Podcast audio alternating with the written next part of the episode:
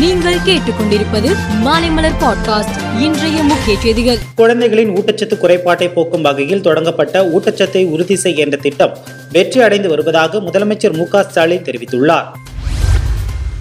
ஆன்லைனில் பகுதி நேர வேலை வாங்கி தருவதாக கூறி சுமார் நூறு பேரை ஏமாற்றி லட்சக்கணக்கில் சுருட்டிய நபர்கள் சென்னையில் கைது செய்யப்பட்டுள்ளனர். குற்ற செயலுக்காக பயன்படுத்தப்பட்ட ஏழு செல்போன்கள் மற்றும் ஒரு லேப்டாப் ஆகியவை கைப்பற்றப்பட்டன.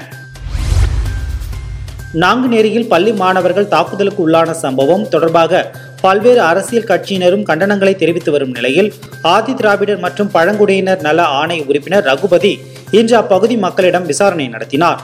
தாக்குதலுக்கு உள்ளான மாணவர் சின்னதுரை படித்த வள்ளியூரில் உள்ள தனியார் மேல்நிலைப் பள்ளியிலும் ஆய்வு செய்து விசாரணை நடத்தினார்.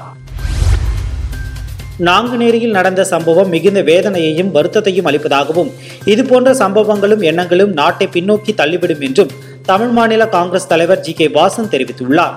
மேலும் மாணவர்களிடையே சாதி ரீதியான வெறுப்புணர்வை யாரும் தூண்டக்கூடாது என்றும் அவர் வலியுறுத்தியுள்ளார்.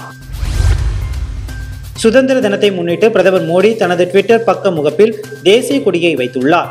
மேலும் வீடுதோறும் தேசிய கொடி இயக்கத்தின் உணர்வை வெளிப்படுத்தும் வகையில் நமது அனைவரும் சமூக ஊடக பக்கங்களின் முகப்பில் தேசிய கொடி படத்தை வைக்க வேண்டும் என கேட்டுக்கொண்டுள்ளார். நாட்டின் எழுபத்தி ஆறாவது சுதந்திர தினத்தை முன்னிட்டு வருகிற பதினைந்தாம் தேதி டெல்லி செங்கோட்டையில் பிரதமர் நரேந்திர மோடி தேசிய கொடியை ஏற்றுகிறார். விழாவில் முப்படை அணிவகுப்பை பிரதமர் நரேந்திர மோடி பார்வையிடுகிறார். இதனையொட்டி டெல்லி செங்கோட்டையில் உச்சகட்ட பாதுகாப்பு ஏற்பாடுகள் செய்யப்பட்டுள்ளன. ஆகஸ்ட் பதினாறாம் தேதி வரை ட்ரோன்கோல் மற்றும் பாராகிளைடிங் தடை செய்யப்பட்டுள்ளது. செங்கோட்டை மற்றும் ராஜ்காட் உள்ளிட்ட பகுதிகளில் நூற்று நாற்பத்தி நான்கு தடை உத்தரவு பிறப்பிக்கப்பட்டுள்ளது. உலக பணக்காரர்களில் மூன்றாவது இடத்தில் அமேசான் நிறுவன தலைவர் ஜெப் பெசோஸ் தனது வருங்கால மனைவிக்காக சொகுசு பங்களா ஒன்றை வாங்கியுள்ளார். அமெரிக்காவின் புளோரிடா மாகாணம் இந்தியன் கிரிக் தீவில் உள்ள பங்களாவை ரூபாய் ஐநூற்று அறுபத்தி நான்கு கோடிக்கு அவர் வாங்கியிருக்கிறார். வெஸ்ட் இண்டீஸ்க்கு எதிரான நான்காவது இருபது ஓவர் போட்டியில் இந்தியா அபார வெற்றி பெற்றது.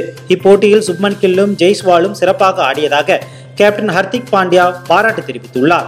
மேலும் செய்திகளுக்கு மாலை மலர் பாட்காஸ்டை பாருங்கள்.